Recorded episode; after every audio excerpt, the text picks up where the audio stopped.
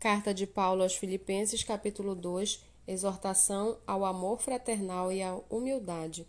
Portanto, se existe alguma exortação em Cristo, alguma consolação de amor, alguma comunhão do Espírito, se há profundo afeto e sentimento de compaixão, então completem a minha alegria, tendo o mesmo modo de pensar, tendo o mesmo amor e sendo unidos de alma e mente.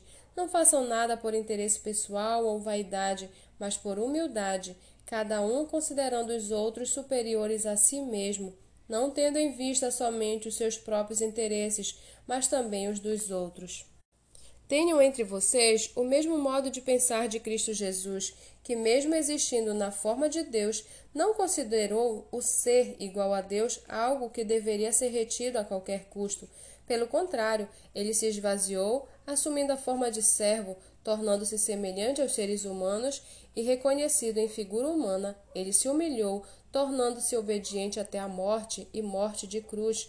Por isso também Deus o exaltou sobremaneira e lhe deu o nome que está acima de todo nome, para que ao nome de Jesus se dobre todo o joelho nos céus, na terra e debaixo da terra, e toda língua confesse que Jesus Cristo é Senhor para a glória de Deus Pai.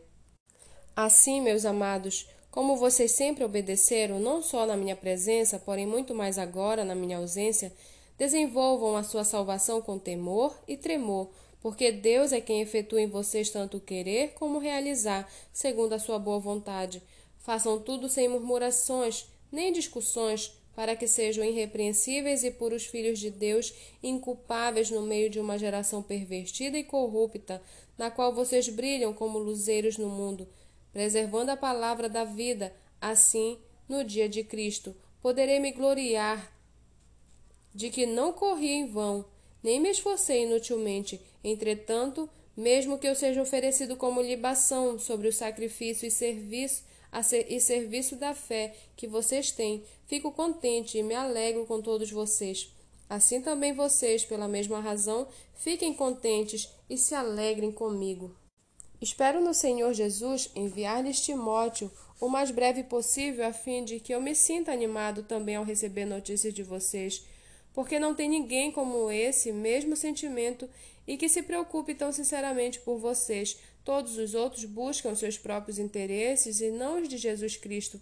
Quanto a Timóteo, vocês também conhecem o seu caráter provado, pois serviu ao Evangelho junto comigo como um filho trabalha ao lado do pai. Portanto, este é quem espero enviar tão logo eu saiba como vai ficar minha situação. Mas confio no Senhor que também eu mesmo em breve irei até aí. No entanto, julguei necessário enviar-lhes Epafrodito, meu irmão, cooperador e companheiro de lutas, e da parte de vocês, mensageiro e auxiliar nas minhas necessidades. Ele tinha muita saudade de todos vocês e estava angustiado porque vocês ficaram sabendo que ele adoeceu. De fato, adoeceu e estava à beira da morte, mas Deus se compadeceu dele, e não somente dele, mas também de mim, para que eu não tivesse tristeza sobre tristeza.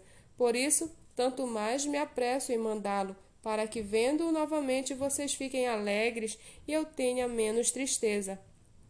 Recebam-no, pois, no Senhor com toda alegria, e honrem sempre os que são como ele porque por causa da obra de Cristo ele quase morreu, arriscando a própria vida para suprir a ajuda que vocês não podiam me dar pessoalmente.